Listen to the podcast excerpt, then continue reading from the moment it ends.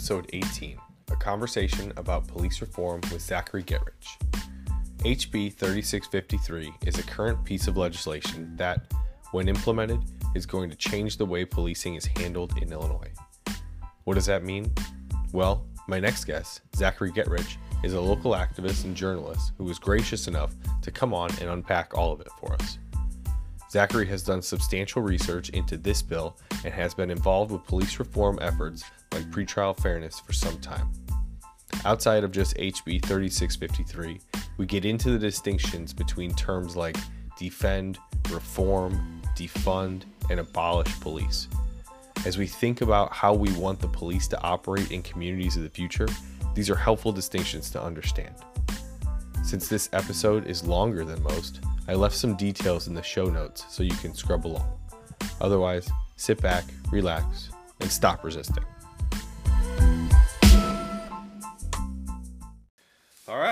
Well, let's go ahead and get started. Um, hello, and welcome to another episode of the Keep Your Day Job podcast. Today we're talking about cops specifically. Um, we're talking about police reform um, and all of the different forms that that may take. Uh, we're lucky to have Zachary Getrich here, um, who is a local journalist and activist. Zachary, why don't I give you a chance to introduce yourself? Yeah, well, thank you so much for having me. I really appreciate it. Um, I run the blog, strangecornersofthought.com, where I do kind of a mixture of local journalism as well as like broader, you know, philosophical things. Um, I was born and raised in Peoria, and I lived most of my life in Peoria. Uh, in my 20s, I lived up in Chicago because I went to college up there and I went to DePaul. And uh, I got my uh, bachelor's degree in philosophy. Still do not regret that at all. Any day now, they're going to build that philosophy factory. I, can I get it. I get. I'm I holding can... an art degree, so yeah. Any day now. Yes. Um, but no, that is not. You know, there's a lot of things I regret, and it wasn't doing that. Um, so, and then, you know, after that kind of ended, I came back.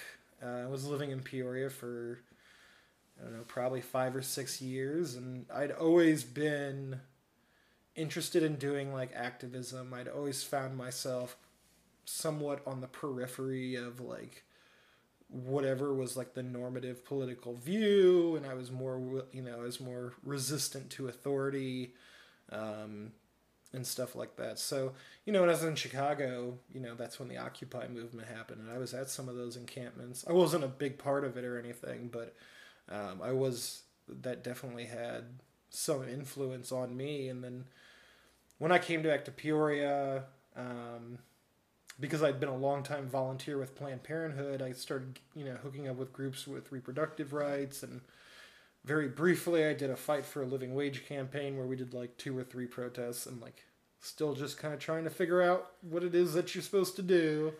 Um, but once Trump got elected, there was uh, there was a big surge in activism everywhere, um, and that definitely got me more involved. I started coming out here because I, you know, I had some friends that knew some other activist friends out here, and you know, Bloomington Normal has a really long and rich tradition of doing activism going back like 15 years uh, a lot of like the same group and so in peoria i started my own group called peoria no ban no wall which focused mainly on immigrant justice issues um, but then i would travel sometimes weekly out to Blono to like the blm meetings mm-hmm. and to learn them and uh, um, eventually i knew i wanted to leave peoria and as kind of I found was able to find a place in Bloomington, so it will be two years, June first, that I've lived out here, and I've lived in the same house.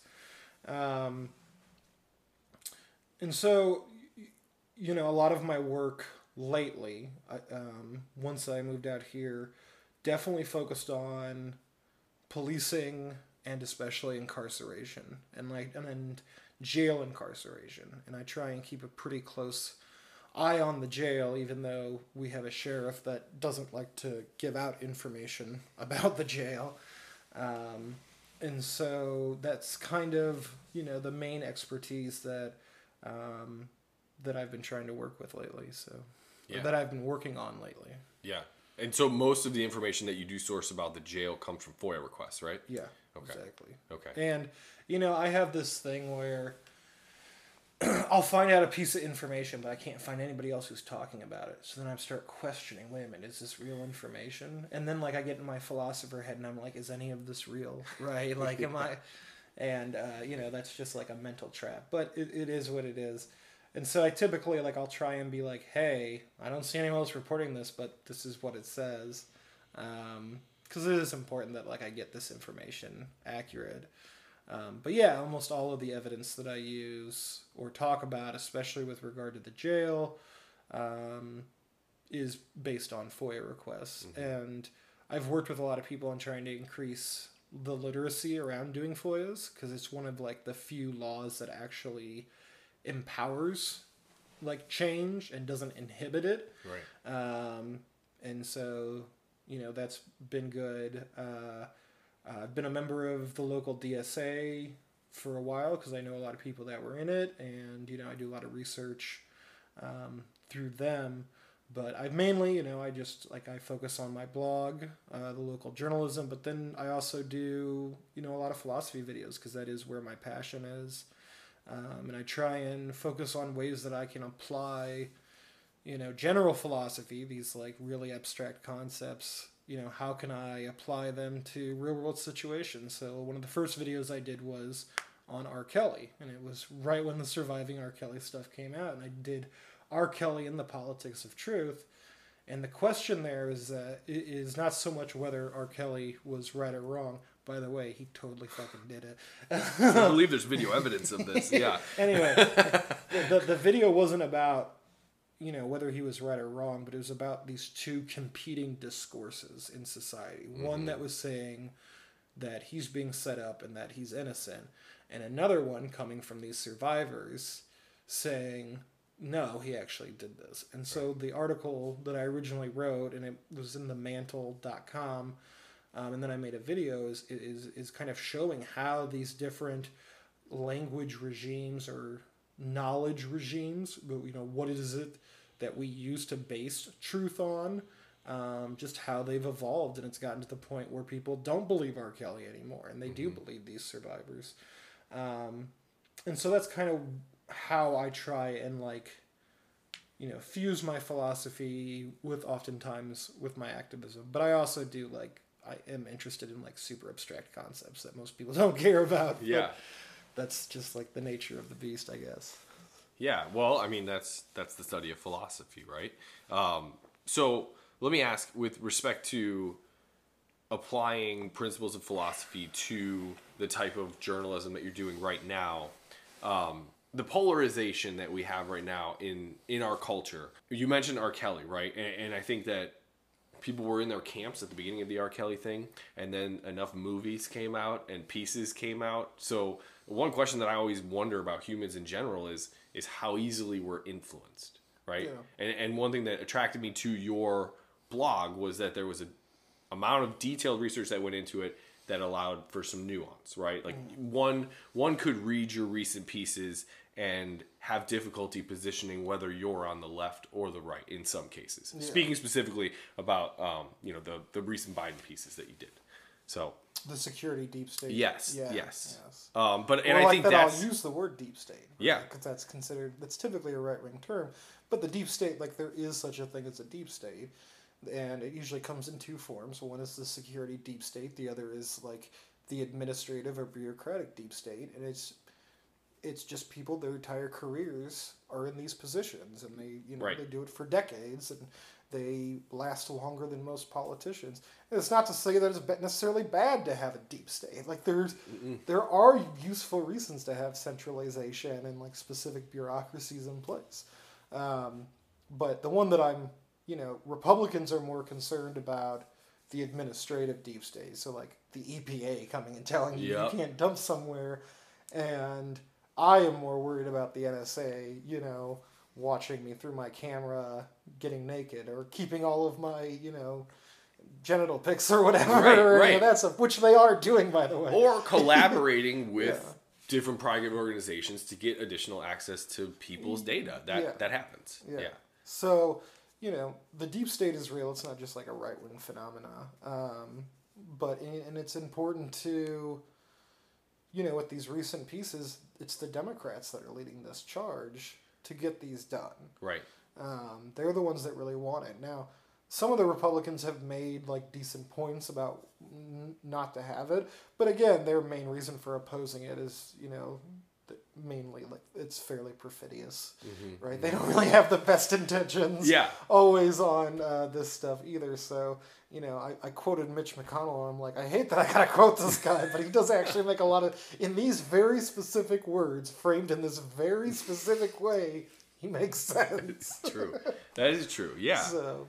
Well, and I think the the the worst thing that Republicans can do, and I was reading someone's feedback on the proposed budget, um, is is to is to diminish it and say it's socialist or it's Marxist because what's happening with neoliberals and if I can ask you to define that right, what's happening is is absolutely in no way socialist and it, mm-hmm. it is very much lining the pockets of the people who have the greatest vested interest in those candidates. Yeah, and just to be clear, most Republicans are also neoliberals. Yes, yes. And so neoliberalism, right? We have classical liberalism that, you know, started during the Enlightenment. This idea that there are all sorts of roles in society that the government just doesn't need to be involved in, and the best way to handle these is through competition or through the use, utilizing the profit motive. Mm-hmm. Um, and that went on for a long time, and like you can see just in America in the 19th century, every 10 to 15 years you have a boom and bust cycle. Mm-hmm. And it's fairly predictable. Um, and then, it, you know, obviously it got so bad that we had the Great Depression. And then that got replaced with what, this is just my own personal term, I call modern liberalism, which is mm-hmm. essentially Keynesianism. And it says that, you know, the government can actually be an effective method for, you know, bringing about change, you know, making things happen and whatnot. And neoliberalism is a response to that. It, it, it's a contra- it, it contradicts what we saw in modern liberal modern liberalism in the but it's different from classical liberalism because it wants to make the price the profit motive the driving force in everything mm-hmm. right so if you would have gone back you know a hundred years ago the idea that we had to run schools or government like a business. That would have just been nonsense. Like, what? That's just not that realm. And what we've done under neoliberalism, we, we've gotten to the point where everything has to be run like a business. And you'll talk to people that like run charter schools and they'll say, look, if you want to do this right, you got to run it like a business. Yeah. And we hear all the things like, oh, we need to run government like a business, even though government budgets and private budgets actually work very differently right? Like I'll, you'll hear the sheriff, Sheriff Sandage, uh, of McLean County. He'll say, "I don't know why people are, you know, saying that you know we're making money here because we're always in the red." Well, in a government, if you're in the red, you need more money. Yeah. If you're in the green, that means you're wasting money and you need your budget cut.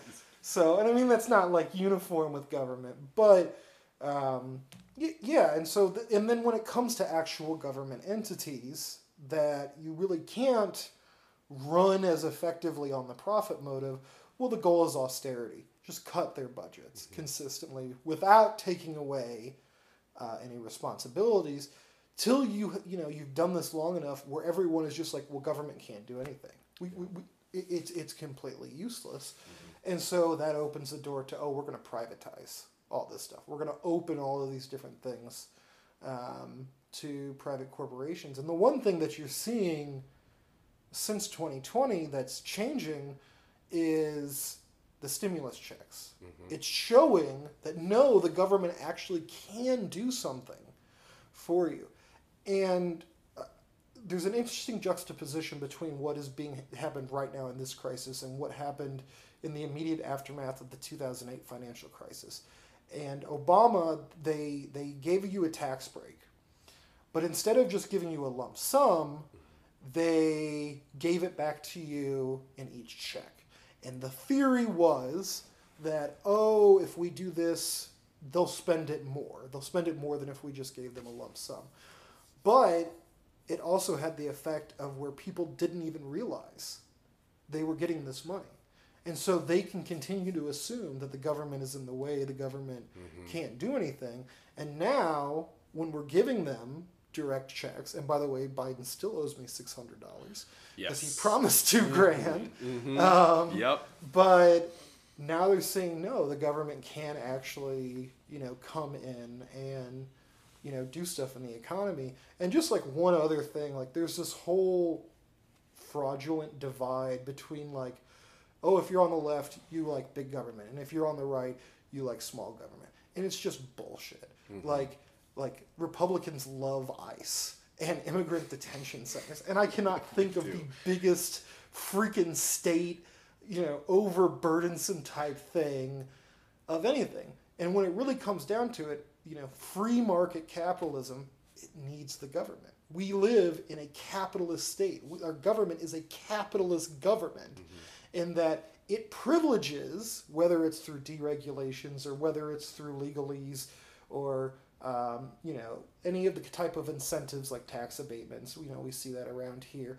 Any of those things, it, it, it specifically works in favor of the capitalist class, and that's why it's wrong to say the government isn't working. It's doing exactly what it's supposed to do. It's just not working for you or I. Yeah. Um, and so, you know, I think that that's another thing that is just kind of an illusion that, oh, there's this separation between big and small governments. Like, no, there's not. Right. Like, if, if you believe, you know, the libertarian wet dream of like the absolute minimalist government and we can just do everything by the competition motive, well, you still need the government to like enforce all those property Mhm. rights and Mhm. everything like that. So, um, yeah, and like the ideal of neoliberalism is the libertarianism. Look at the Koch brothers. Koch brothers are libertarians. Yeah. They ran on the Libertarian Party back in the 80s. The most Silicon Valley, you know, giants, they're libertarians. Mhm. This is like the raison d'etre of neoliberalism is it kind of achieving this notion of like pure libertarianism.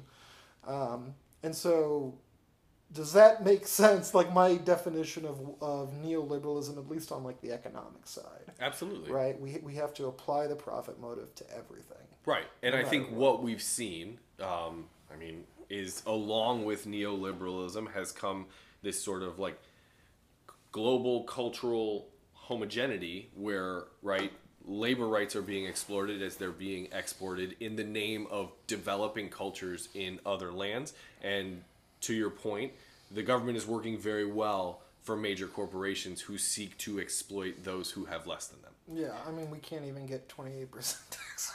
Right. and even Elizabeth Warren is like, oh, I'm going to do a two, two cent tax on over a million dollars. It's like, you can't do it a 50 cent tax on every dollar over this shit. and that's but but there's there's some real humor to that though because even if we go up to 28% the reality is that jeff bezos is not going to pay 28% in corporate tax Yeah, he has a team of people who will make sure that Yeah. that bill gets picked up by someone else And Yeah. because we've also done austerity to the IRS, the IRS doesn't have the resources to actually effectively go after Jeff Bezos, but they do have the resources to go after you and me. That is true. If we fuck up somewhere, if we Yes. don't, if we don't make the right dot, well, Yes. say goodbye to your tax return. Yes, it's very easy So- to go after a small fish that can't defend itself in the same way that a shark with a team of attorneys can. Absolutely. But that's not, I mean, I, I wanted to use that as a frame to, to, to start the conversation about policing and police reform um, because I think it's really easy to misconstrue the terms in the name of liberalism, right? Or mm-hmm. libertarianism. So let's start the conversation about policing And obviously, we're using a lot of these terms in their classical sense and not in like the current stupid American model that Yes. nowhere else in the entire world uses. That is another really great point. Yeah, yeah. just just to be clear, when we're talking about classical liberalism, we're talking mm-hmm. about like John Locke and Rousseau and shit, and Thomas Jefferson, I guess. That is no, that's that's a that's a good distinction. Yeah, because terms it's so easy for us to, to, to just be manipulated into believing that it's an American version of a thing when in reality is it's a very it's a very different thing. Yeah, and that's the other important thing that I mentioned. It's like most Republicans are neoliberals. Mm-hmm. Most Democrats are neoliberals. I mean, you had the Speaker of the House, who Paul Ryan, who required his staff to read Ayn Rand's Fountainhead. That was a requirement for the employment. Like, You had Alan Greenspan, who was a literal acolyte of Ayn Rand, who she nicknamed the Undertaker as like the head of the Fed. like these people have won. like their idiot. This is their ideology, and it's it sucks. But as I was saying in my article, neoliberalism because there's there's a there's a tension between democracy and the profit motive, Mm-hmm. and so neoliberalism does require a police state. You know, the invisible left hand giveth, what the iron right hand taketh away, or the invisible left hand of the market giveth, Right. what the what, what the iron right hand of the state taketh away. So, and that's how we enter into policing. That is that is a good entry. Thank you for clearing that up. So- Yeah, I will say I appreciate how you can go into way more detail and nuance than I am on this. I, f- I feel kind of dumb as I try to articulate myself sometimes on this. I'm sure you know a lot more about you know PowerPoints. claims and powerpoints than I do, and that's that is clearly valuable. So let's start talking about policing by helping our viewers understand the spectrum of change in police with respect to defend, reform, defund, or abolish. Yeah, and so you know a lot of this, for some of us, right? Like I've been doing activism for like a long time. I remember when Ferguson happened. I remember wanting to go down to Ferguson, like having this impulse that like I this is a place that I should be. Um, but you know, I was kind of following with a lot of the other um, activists around dealing with state violence, and so then we get the George Floyd incident, and there's just an explosion of new ideas uh, many of which had already existed, but a lot of us just hadn't heard of. Because I hadn't even really heard of the defundist position at that point, because it, it just didn't appear in my radar. But there's typically, the way that I understand it is there's four different theories of understanding the police. And one is, this is like the furthest right, uh, defend the police or defend the blue. And that is essentially well, policing is necessary in order to keep order and peace in society. And there are no systemic issues within policing. It's only a few bad apples, but let's not worry too much about the apples. And with that kind of thinking of like, this is a necessity, well, that starts leading to just like automatic deference to authority. So, oh, this person was stopped by the police. They, the police probably saw them doing something wrong. Mm-hmm. Oh, this person's being arrested by the police. Well, that person probably did something wrong. Oh, that person's in jail pending trial. They're probably guilty. And so that's the assumption that really gets made when you hold this defendist position. And next, what you have is you have the reformist position reform the blue, re- reform the police, which is essentially what I would call like the centrist, liberal, and by liberal I mean capitalist. So, like, the Joe Biden position is um, is the reform the police model, and its goal is it, it says there are systemic issues.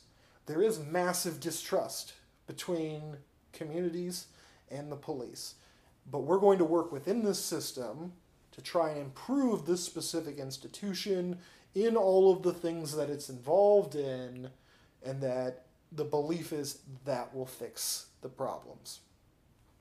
so that's essentially like the reformist position, and like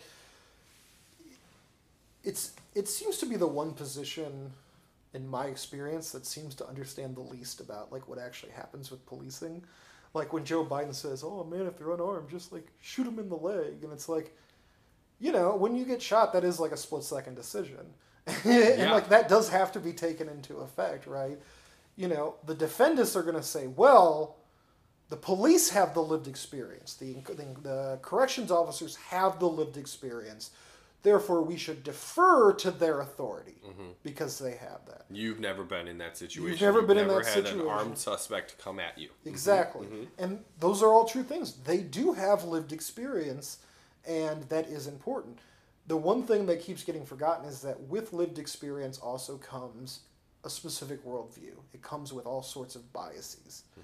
So you end up having a, a situation that you or I might be watching, or let's just go back to the Rodney Davis from 1992, right? Yeah. He was drunk driving they did eventually stop him, and there were four officers that were just wailing on him for minutes, and there were officials, like mm-hmm. higher up officials, just standing there watching, letting them do it. Yep. And so they're going to say, well, look, you don't have this experience. You, you don't have to He kept this. trying to get up. Yeah, he kept trying to get mm-hmm. up. So you end up having this bias that really builds up over time that well, what we're doing is right. This this isn't wrong. Um, it, it, I guess I don't remember what I was trying to. no, no. So we were talking about reform of the police, and I think right. You you mentioned the Joe Biden comment of just shoot him in the leg, and I think where a lot of people would indicate reform falls short is that over in a post 9/11 world, we've seen the continued military militarization of police. Yeah. We have continued to see larger and arguably more aggressive police presences. And with the invention of the internet, we only continue to see this more and more. So, in, in an effort to put a good faith spin on it, you have to be able to understand why people are skeptical of the ability to reform that Yeah. system. exactly. Yes. because and and I've talked to you about this before at the philosophical level mm-hmm. what are police what is what is the function that they serve in society and the function of the police and this is not putting any kind of moral values of whether it's good or bad right you know it's like the death ray. The death ray isn't inherently good or bad. It's all in how you use the death ray. So the police are the agent of the state that has the right to legitimately wield violence in order to enforce the state's sovereignty, which is to enforce the state's law. That's what the police are. Um, and whenever you're talking about these solutions, that's what really needs to be at the back of the mind. What, what does it mean when we mean defend the police? Will we mean that defend the agent of the state with legitimate use of violence, or reform the, the state, the agent of the state with legitimate use of violence, or then we get to defund, where it's like defund that, or you know reduce their scope, or abolish, where it's abolish that agent Right.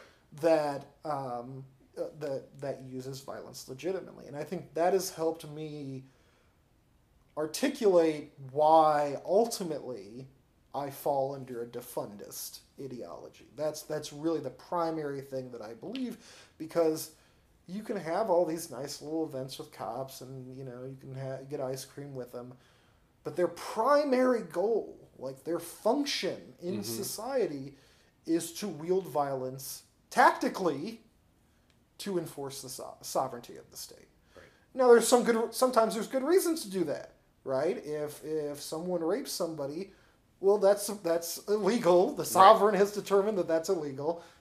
Go punish that person, please. Yes, I want you to use violence. Whenever you arrest somebody, regardless of whether they are resisting or not, you're using violence, You're- or you're using the threat of violence. And it's one of those interesting things. I know this is just going to be on a tangent, but it's one of those interesting things um, when we saw the protest, especially the younger activists that were coming out of nowhere. They were so important to stress this is a peaceful protest, mm-hmm. right? As if we as Americans have an aversion to violence. But there's all sorts of violence that we don't see as illegitimate violence mm-hmm. that we like. Someone goes and arrests a pedophile. That's great Let's get them. Get 'em. right? Yeah. That's the violence that you want. And Foucault says this in one of his lectures. I think it's in the one Society Must Be Defended. He points out the peace you exist under, the peace that you walk under, under the ground is spilled blood. Mm-hmm. It's it's it's the violence underneath that keeps that peace. So just in like globalization, you know, we enjoy all these like relatively cheap Yes. products because of, you know, all these sweatshops in other countries and all that. So like like that, you know, whether you want to call that violence or not, but that like oppression is what builds, you know, help keeps our standard of living the way it is. Mm-hmm. Um, It also absolves us from taking responsibility because it doesn't happen in our own space, right? And I it allows us to absolve. I yes, don't know yes, if we're yes. actually No, that's a great point. Yes, yes. Right. No, So- I mean, yeah, the environmental impact of mining lithium for batteries is still happening across the globe, Yeah. regardless of whether we purchase them or not. So Yeah, Mm-hmm. yeah, and I mean, you know, there's a whole argument of whether you can like ethically consume under capitalism or not. And the reality is, is like you can't, so it's it's not that big of a deal. But um, So this brings us to the defund position. the defund right? position, which you know, there's a lot of people that sometimes I think intentionally misunderstand it, and I understand that a lot of people have problems with the names. I wasn't in charge of the name making. Yeah. So mm-hmm. you want to go talk to the people in charge of the name making? Go ahead and take it up with them. But defund means taking resources and responsibilities away from the police. Because if you only take resources away, that's austerity, mm-hmm. right? And that's why everybody center right is so freaking out. Right. Because the only tool they've ever known to deal with government is austerity. Is Yes. making it so we're going to take money away from teachers, but oh yeah, now you have 40 kids in your class. Right. We're going to Right. take money away from teachers to prove how the money would not have fixed the situation in the first place. Yes, Uh-huh. exactly. And then you know we can, and then that you know that opens the way. Oh, now we need chartered schools because they're run like a business. Don't forget, Mm-hmm. um, and so they would be more effective. But the the goal of defundists is to both take resources and responsibilities away from police. They're my pol- armed police officers, which are paid like you know between sixty and eighty thousand dollars, and they're paid that way because one they can shoot a gun and they can drive fast, and there is all this training and knowledge that comes with it. So I'm not suggesting we need to like, you know, cut their wages, um, but you know if you're going to do a wellness check. You don't need an armed guard to do that, right? You don't Right. need an armed police officer to do that if you're going to deal with a mental, um, you know, health issue. Uh, typically, you just you don't need that. You can you can pay somebody much cheaper to handle that in a way that their backup isn't going to be violence. Right. Because you might have the nicest cop possible. That's you know the they've reached the seventh realm of of de-escalation, Mm-hmm. enlightenment, and all that stuff. But at the end of the day, in the back pocket is violence. Right. It's the violence that they could use. And so, really, what defunding wants to do is all of these social ills that in the past 40 years under neoliberalism, we've said we're going to throw cops at all these problems mm-hmm. homelessness, mental illness, un- all the undesirable, everything. Drugs. we're going to Drugs. throw mm-hmm. The police at everything, which is expanding their ability to use violence. Right. So defunding is saying, no, no, no, we're going to take many of these social problems. One, we can decide whether they're actually like real social problems or not, and we're going to take them out of the police apparatus. And, you know, for things like mental health. And, you know, we can talk about the CAHOOTS model, which is, uh, um, it's in Eugene, Oregon, where typically what they do is they send a medic and somebody that's a trained crisis worker, is trained to deal with people in crises. Um, so what you're doing is you're taking those situations, whether it's a homeless guy or somebody that's off their meds or whatever, instead of having it be involved in the police apparatus, which is which could very easily end up in the whole criminal justice system, you're putting it in the healthcare apparatus, um, and that you know the healthcare industry has its own pernicious history, but um, it also has very different goals. Violence is not its primary tool of dealing with this problem.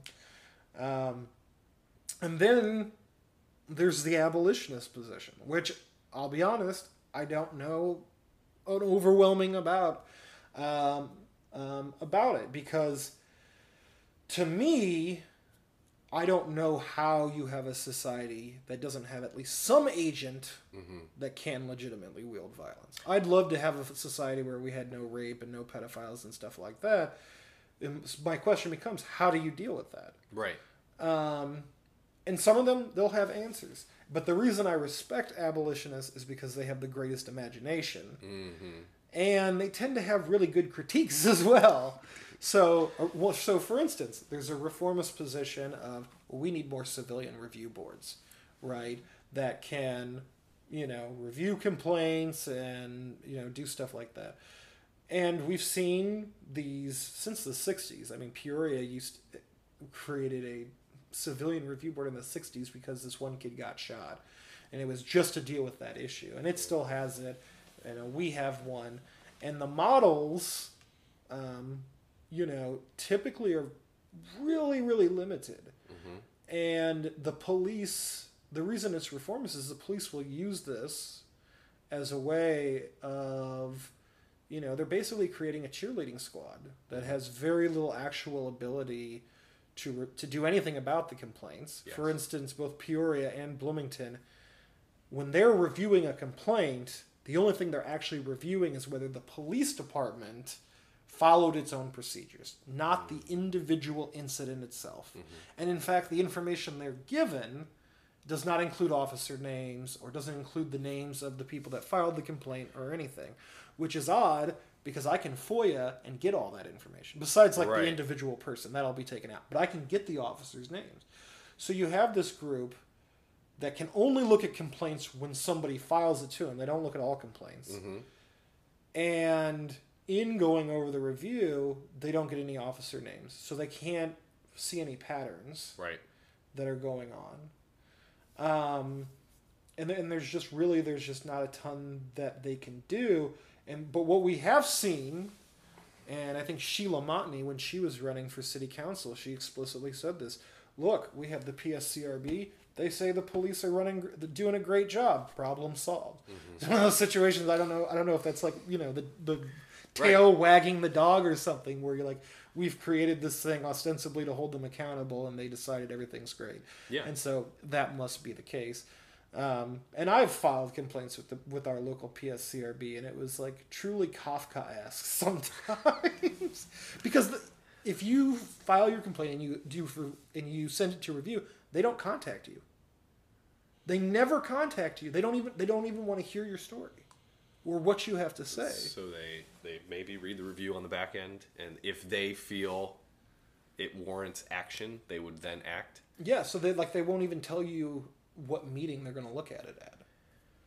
Well, and that's where when we talk about some of these community community groups, I feel like while it is reformist in nature, there's a, a lot of undertones of defund the police there, right? So uh, no, they, there's there's no stick. There's only you know, there's only carrot, and at the end of the day, as you said, you're not gonna. They, they have no obligation to to come back and actually show that they've listened. Yeah. So. And I mean, theoretically, there's all sorts of things that you could do to make it far more effective, right? Right. Like you could make it so they review everything, that they can punish officers and actual like, like do investigations. Those are all within the realm of possibilities. But until we see that, it just seems like it's a cheerleading squad Mm-hmm. for the police. Mm-hmm. And that in you know that's a critique that abolitionists have. Like you are wasting money on this that could be going somewhere else. Yeah. Because they don't want the police there at all, and you know they believe in you know various restorative justice ways of doing it. And I'm like, okay, I'm sure some of that would work, but if you have somebody that's from out of town that just comes in and does some crazy shit, which obviously is a overwhelming minority of incidents, Mhm. but it's an incident that would happen nonetheless. Right. So that's why I think the defundist position is actually the compromise between reform, which I don't believe is going to work, Yeah. and abolition, which means that a lot of people are out of a job. I guess. Like, Yes, To me, the de- defundist position is is the compromise, and you'll hear people talk about it in lots of ways because a lot of people just don't like the name. So usually, if you hear someone say reimagining public safety or reimagining police, they ha- they have some def- defundist proclivities. I- I've heard about police officers that are defundists that are like, yeah, I want efficient policing. Of course. I, I don't want to waste bloated policing, et cetera, et cetera, et cetera. Um, but it's important to talk about exactly what what policies are being enacted that would meet what I've defined as defundist Absolutely. right? So parts of the bill of HB 3653, which was just you know massive legislation that was just made into law uh, earlier this year. It's called the Safe Safety Act. Um, in an original version of it, it had penalties in place that if police departments didn't comply with the law, shocker, um, that they would lose funding, right? So if they didn't follow the rules, there would be a punishment. Mm-hmm. And I think a lot of people interpreted, oh, look, that's defundist. And I'm like, well, I don't really see that as defundist. I mean, if I get a speeding ticket, the, the I guess I'm being defunded, but in order to disincentivize a certain type of behavior. Yeah. But let's say um, we abolish cash bail, which we've done. Mhm. We, we've started that process. 90% of people in the McLean County Jail and in most jails are pretrial. 90%. And then, so to clarify that, that means they may have been charged with a They've been crime, charged. but have not seen a judge and remain in jail as a result Th- of. They haven't been convicted. They haven't been convicted. Yes. So they yes. So they are pending pretrial, and under the Constitution, obviously, they're innocent until proven guilty. Mm-hmm. 90% of people. Now, I- I know some of the people in that jail. Some of them are bad people. They're assholes. They probably should be there. But I also remember, um, you know, with Black Lives Matter, I also do a lot of the bailouts Mhm. where we bail out people. And the last one we did was for Christmas. And the guy that we got out, he told me he had been there since October. And what happened was he was driving a rental car and he got pulled over. And I, I don't know, he was driving with a suspended license, whatever. And he was like, fine, you know, tow the car if you need. I'll deal with that. Like, I'm Mhm. willing to deal with all those things. Um, but they also found like half a gram of coke on him. And so they arrest him and they incarcerate him. And he can't pay his bond. And so he's there from October till the end of November. And then there's new COVID cases in the jail. And then the jail, because the sheriff's primary mitigation strategy is solitary confinement. That is his primary method of keeping the spread of COVID out of the jail. And you can agree with that method or not. I'll, I'll, I'll give him props. There, there, there's been not a lot of COVID outbreak, and I know that he needs this participation trophy, but whatever. Um, so But there is consequence to solitary confinement. no, yeah, There we, is we, we serious can definitely get into all that. that. Yeah. But this guy, so it hits the end of November. COVID cases come up, and they're bring, being brought in by the staff. So just to be clear, um, and then they go on twenty three hour a day lockdown. So by the time we got him out, he had spent a month in solitary confinement Ugh. for driving suspended license, half gram of cocaine. Right. So you know we're doing a pandemic. We're only supposed to be doing essential things. That's just not essential. Right. It's not essential we incarcerate that person and spend, you know, uh, estimates are like it's $200, $250 a day to keep somebody in the McLean County Jail. Mm-hmm. So, Ironically, that's where you would expect the libertarians to step up and back this point, but it is politically inconvenient. I, I, I honestly, I don't hang out with a lot of libertarians, but in the last four years, I realized that fascists are worse than libertarians. So I'm more willing to have a conversation with them than I was previously. Yeah. Um, but and so you know, not having that person have to stay in jail. You know, if if you dramatically reduce, which will happen with cash with the ca- the abolition of cash bail, and we can go into the specifics. You're going to have a huge reduction in the amount of people in the jail. Mhm. That's a defundist thing. That means they're going to end up in the green, and it's like, no, you don't need this money. Right. We can put this money towards something else. And so it's those types of things that are defundist. Another thing, and we've seen this done during the pandemic before the law was passed, is uh, the practice of citing and releasing. So, say you commit a really low level offense, Mhm. right? We're trying to keep the COVID numbers out of the jail. So, instead of arresting you, which they can, right? They have enough probable cause that they can arrest you. What they'll do is they'll give you a citation or will they'll essentially give you a summons and say you have to appear in a court. You're Mhm. being charged with a crime. You got to go deal with that. Failure to appear results in a warrant for your arrest. Yes, Yes. and, and, and Mhm. right now it's an immediate warrant for your arrest. Mhm. Um, but that does change with the new law. Um, and, and, and so the new law actually man- mandates that. It creates that as part of like official policy that for very minor offenses, if this is your first offense, if you're not already out on pretrial, right, if you're not already facing other other things, the officer has the discretion and they're strongly encouraged to give the person a citation and Mhm. say, you know, say they're trespassing or say they're and we can talk about those slides that they have actually real quick. If, Yeah. if you want to look Let's at those talk slides. to those. Yes. So this is a lot of, you know, this is what the Illinois Sheriff's Association has been putting out. So, And- so be- before you jump into Okay, that, okay. let's uh, we're, we're we're moving fast here. So I know, I'm um, all over what, no, and that's okay because we'll we'll get to all of it. But really, what what we're dealing with today, or what what is what is being discussed today, is HB thirty six thirty five. 3653. 3653, excuse me. Um, and this is legislation that was passed last year. Um, It was passed. In, it was signed in March. It was passed at the beginning of this year. beginning of this year. And preceding that, you had mentioned 163, as well as the Pretrial Fairness Act. Yeah. So when when the veto session happened in the beginning of January, and obviously all sorts of crazy shit was going on in January. I, I can only imagine. this bill 160 HB 163 showed up and a lot of us didn't you know we had been working on the pretrial fairness act we didn't know about all this other stuff that was in there. Um, and it eventually morphed into HB 3653 and some things were taken out um, of that bill.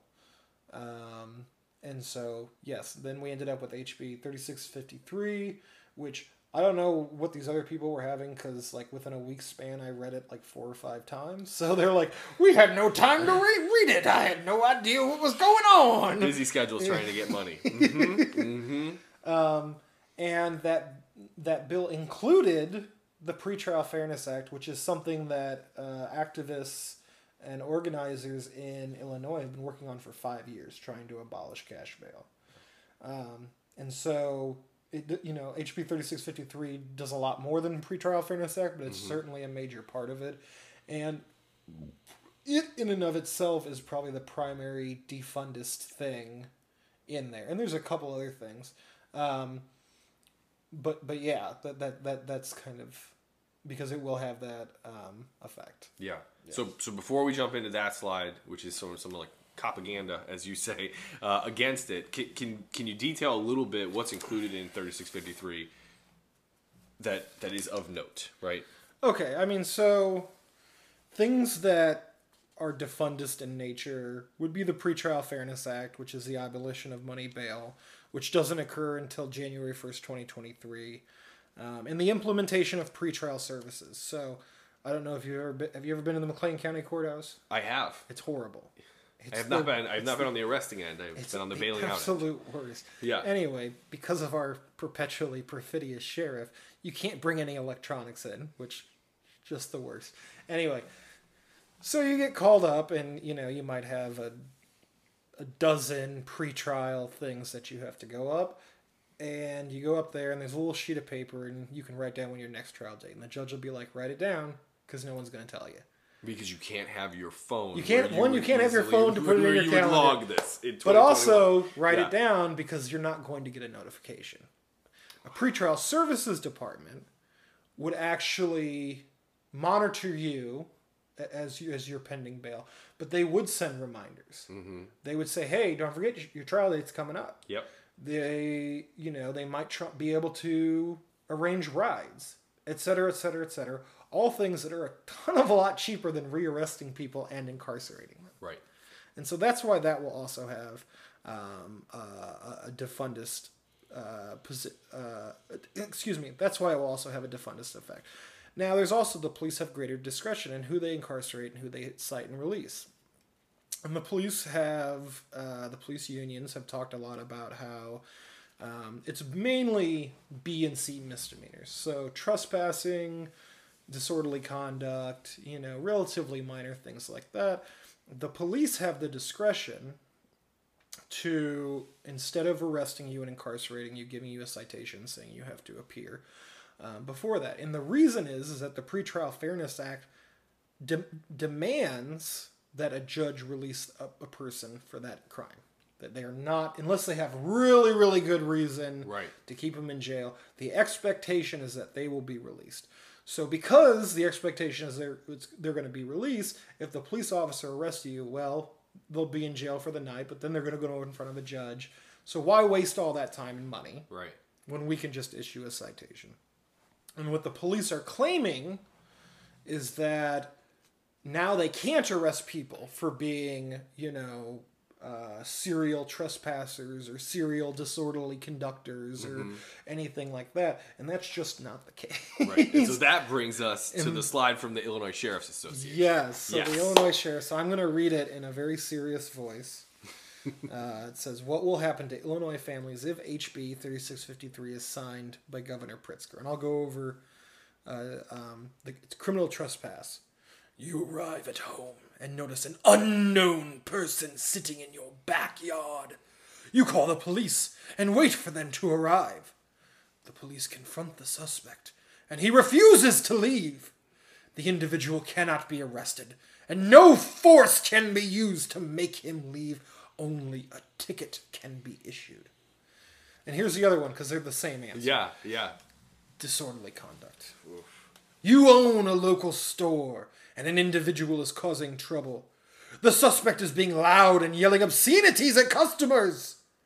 Police arrive and realize he's disturbing the peace of the store. The suspect will be issued a ticket, a court date within 21 days, and officers will leave.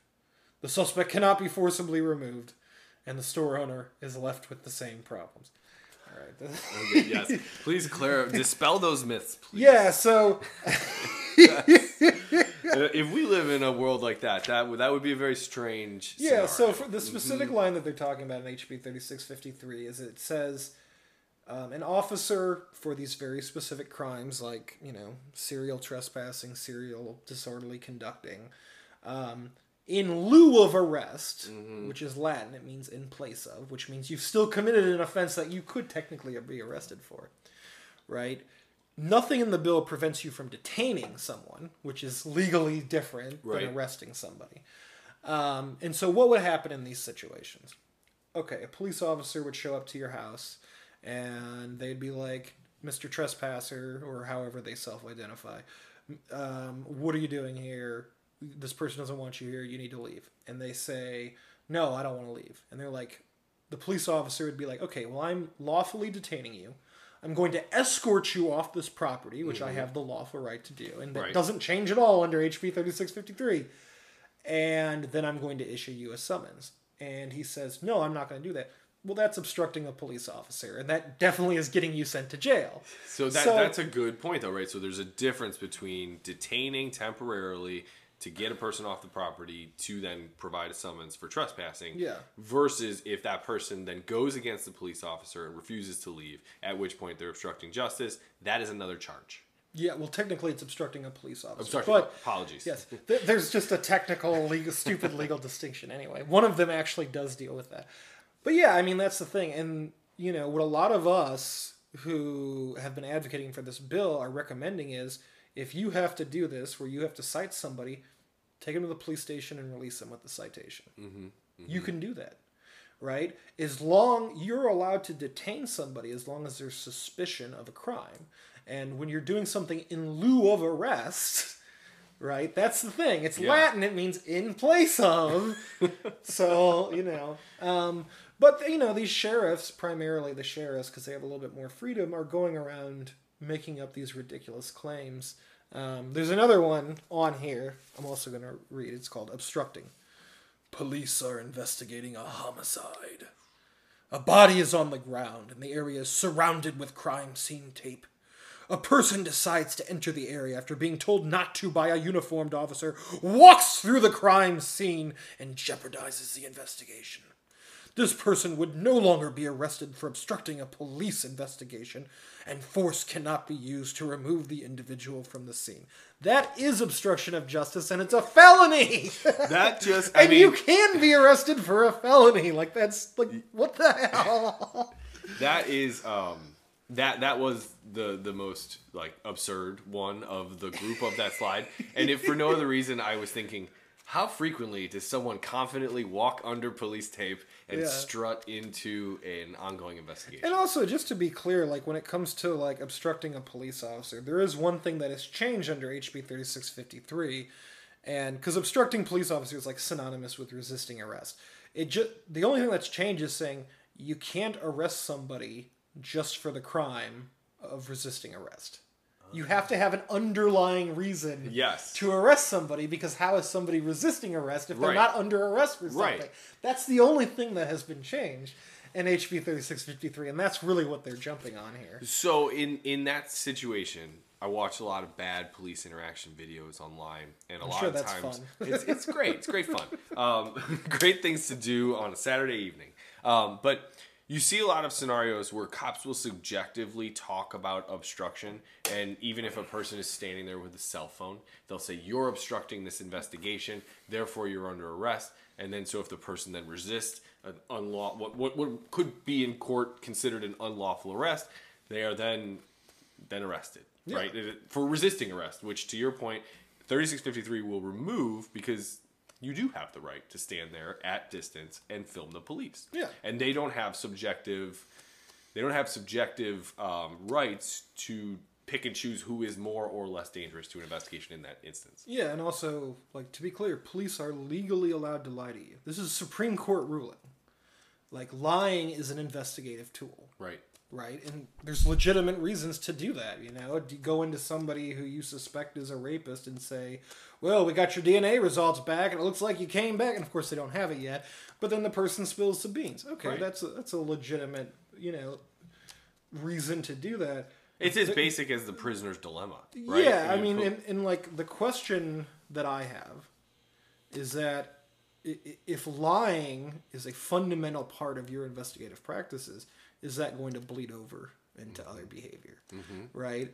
I don't know if you heard about the incident that happened with I think I think his name is Art Cox. He's like a local civil rights guy. He's also on the PSCRB. Mm-hmm. And I read what happened. I didn't see any of the videos, but apparently, um, you know, some car that looked like his was seen going by somewhere and cussed somebody out or whatever. Mm-hmm. And the police officer walks up and basically says, "Oh, is that your car? Because you've done something wrong." right. So they're starting from a very specific type of position that's going to put you off balance. Mm-hmm. That's going to give them the upper hand. But, you know, he's either fibbing or, you know, stretching the truth a little bit. Right. But that's because they're doing that because they expect you to give up information. Right. So, yes, that's why the police are legally allowed to lie to you. And that's why you should not just take everything that they say um, as, as gospel. And by the way, when they're in court, uh, they're getting paid to be there. It's part of their union contract. So, just to be clear. Yes. And then the final one the critical situations. There is an active shooter at a local high school.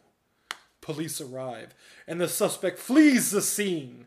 Uniformed officers catch up to the suspect, who is still armed, but no longer actively shooting and forcibly resisting arrest. The officers know who the suspect is, and he could be identified and apprehended at a later date. Officers cannot use force against the subject, even though he just shot people moments ago. Where do you guys come up with this? That's rich. That is a good one. Yeah. I mean, the mere fact that like he's in the presence of officers and is still armed, he's a threat. yes. Um, and there is this uh, thing about a duty to retreat that I've heard um, various uh, perfidious sheriffs bring up. And one, the, the HB 3653 actually says uh, officers have no need to retreat when enforcing the law. The only thing it says is that if you're going to use lethal force against somebody and they're running away, and you don't necessarily have reason to believe that they're running away to go hurt somebody, mm-hmm. don't murder them. That's it. That's, all it says. Yeah. Like, if there's still a threat to somebody, you can shoot away all you want. Right. All that. It's just saying in this very specific thing, if you could apprehend them at a later time, because, right, like if you go on a high speed chase, that is dangerous. Right. If, you know, we saw this with like Adam Toledo, if you start going on a running chase, that can be dangerous and mm-hmm. escalate mm-hmm. the whole situation. So, I always thought those like uh, the, the the motorcycle chases were a good example. I remember growing up in Chicago and, and hearing that the police would specifically not chase a motorcycle because a the speed, but then b the consequence of them driving on a, a crowded street. yeah, and also motorcycles can more easily get, Absolutely, get around. yeah, ditch the police. Yeah, exactly. So let me ask though, in a situation like that, just to totally dis- debunk the active shooter scenario that we just talked about, police, as you said, they have the right to detain people, Mm-hmm. right? So in that situation, if the police saw the active shooter and would they would then I mean, have the if he had right to gun, he- detain them, right? Yeah, but I mean, if he still had a gun, he'd probably just get shot. Absolutely, yes. I mean, no, I would say eight out of ten times they're just gonna sh- they're not gonna shoot him in the leg. They're gonna shoot him in the face. Yes, and we don't we don't have a ton of instances where police have have allowed someone with a gun to go, let alone a cell phone or anything else they're reaching for at the time. So you know these things are just, um, you know, it's weird because part of me knows that they know that this is bullshit. yeah, Like part of me knows that they actually like know this is bullshit. But what happens? I mean, so they could just say, "Well, this is the way we interpret the bill." Okay, mm-hmm. so say some you know person who's been listening to the police decides, "You told me I don't, I can't get arrested," so blah blah blah. And they get arrested and they go in front of a judge, and there's a question about the interpretation. Well, the judge is going to be like, "Well, what did the lawmakers say?" And the lawmakers are saying, "No, you can totally arrest him." Okay, well that's what's going to happen. But here's the thing, you know, that cite and release, you arrest somebody, that's that can be a two hour process. sure. With all the paperwork, Mm-hmm. with getting them in car all of that. And a citation process doesn't take that long. And it's safer. Mm-hmm. So why are police unions against it? That, Yeah. That's the question. Of something that should theoretically be safer for officers and take up less of their time. Well, if an officer's busy with two hours of paperwork, that means you need another officer out Right. there. And really, most of these complaints from the police union come down to the fact that the more officers you have, the more union dues they have. Right. In the What- same way that we talked about neoliberalism, police are incentivized for profit. Right? Yeah, and, yeah. And, and maybe that's a blunt way of putting it, but the Well, the reality police is unions yes, yes, the police unions. So, um, and so yeah, that's why you know this stuff is just straight up propaganda. It's just it's like you. I feel like in order to read these things into the bill, you have to stretch a lot of things that are a lot harder to stretch than you know the interpretation that I, I am making of it. And so you know we just the one thing like Sheriff Asbell of Peoria it was a really interesting story because he replaced Sheriff McCoy. He was appointed, um, and he was ostensibly a Republican because McCoy was a Republican. McCoy was going to replace with a Republican. And so then he ran for reelection and he ran against a Democrat, this guy named Fengel, who was the Bartonville chief of police. And it was weird because the Democrat ended up being a way more conservative police officer than the Republican. and, you know, Sheriff Asbell, he did a whole great, you know, uh, performance. He The new Jim Crow changed his life. The documentary 13th, it's his favorite. He probably watches it every Friday the 13th. You know, he's he said at Black Liberation events, the whole tree is rotten. You know, he says Yeah. all of these things, still supports cash bail. And then this bill comes out and he starts trotting out these lies. Right. Straight up lies about this bill. And like there's just not a nicer way to say that that they are just straight up lying Right. about this. Well, and so going back to the kind of spectrum of from defend to abolish, they're again they're using defendist tactics mm-hmm. To to fear monger. Again, I hate that. Yeah. term, but right, that's that's what they're doing. Like if you put out a, a piece of material that is you know sanctioned by the Illinois Sheriff Association, whether or not it's filled with lies, people are going to assume that there's authority Yeah. imbued in it, right? and that's that's extremely problematic and so that's to your point about the police unions right let's talk a little bit about that and so I, it, it is as simple as saying and we'll get to kind of some of CESA and some of the community policing stuff but it is as simple as saying that if police spend less time arresting people and doing paperwork we would need less police that is this is um, And that contrary Would, and that would have a defundist effect. Right. This is contrary to what unions want because unions want to continue to grow and they want to continue to express a need for more resources. Yes. And that that helps them stay relevant, right? All right. Um, we left off beginning to speak about community policing. Up until this point, we've talked a little bit about pretrial fairness. We talked about HB 3653. Um, but I would like to talk about the CESA Act, um, which is it is emulated by the Cahoots. Is it a Cahoots Act in Eugene, Oregon, or just it was actually developed independently um, when they were first developing. And so CESA stands for the Community Emergency Services and Support Act. Yep. It's mainly being lobbied by Access Living, which is a disability rights organization in Chicago. Um, and they've been working on this also 2015, 2016, trying to figure out exactly what it was. But they were coming up with it before they had heard of Cahoots. Now, of course, Cahoots has been around for like 30 years. Yes. Um, but they were really happy to find out because they, you know, it's another model. And CESA, which has passed the Illinois House uh, unanimously and just passed the Senate unanimously, so they'll have a little reconciliation because of some changes. Hopefully, it'll go to the the the uh, governor. He'll sign it because he's actually been pretty good on some of those issues. And basically, what CESA would do is it would um, it would one it would divide the um, it would divide the state up into districts, and it would allow a lot of local control in order to provide the best needs that are local.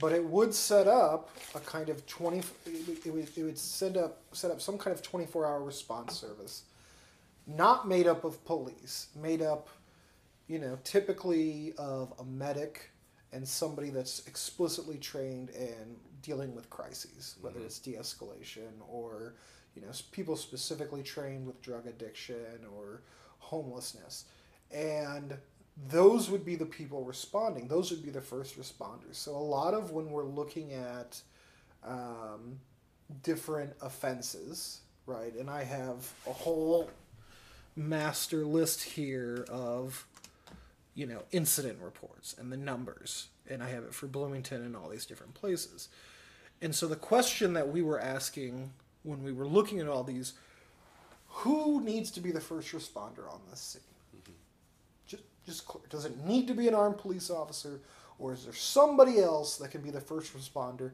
that might be able to deal with that situation before um, and that is what I think CESA will try and try and do, but it explicitly rejects a co-responder model, right? There, there's this desire that you know, like the lady I was talking about in Peoria, Bernice Gordon. She's like, "Well, I need a cop there before I'm going to go do anything," Mhm. and this tries to completely avoid that. Um, and it tries to take these certain problems, these certain social issues, out of policing, the police apparatus, and into the healthcare apparatus. But it also stipulates that incarceration or institutionalization, because those are the two avenues, are the last resorts. We want to figure out a solution to your problem in the best way that we possibly can. Maybe we need to, you know, take you somewhere that you want to go to get help, whatever. But but we want to address those issues um, without necessarily utilizing the police. Mhm. Um, and it also stresses, and this is really important. And were we recording when I was talking about the uh, when we were going over the police Rick Scott stuff? No. Okay, so we, we can we can talk a little bit about that. Yeah. Um, Well, and let's also give some background here because there were a couple points you made earlier before we were recording that I'd like to recap. Right. Yeah. So um, the the the cahoots, the cahoots group. I don't know how we want to describe that. yeah, Um, crisis action helping out on the streets. Right.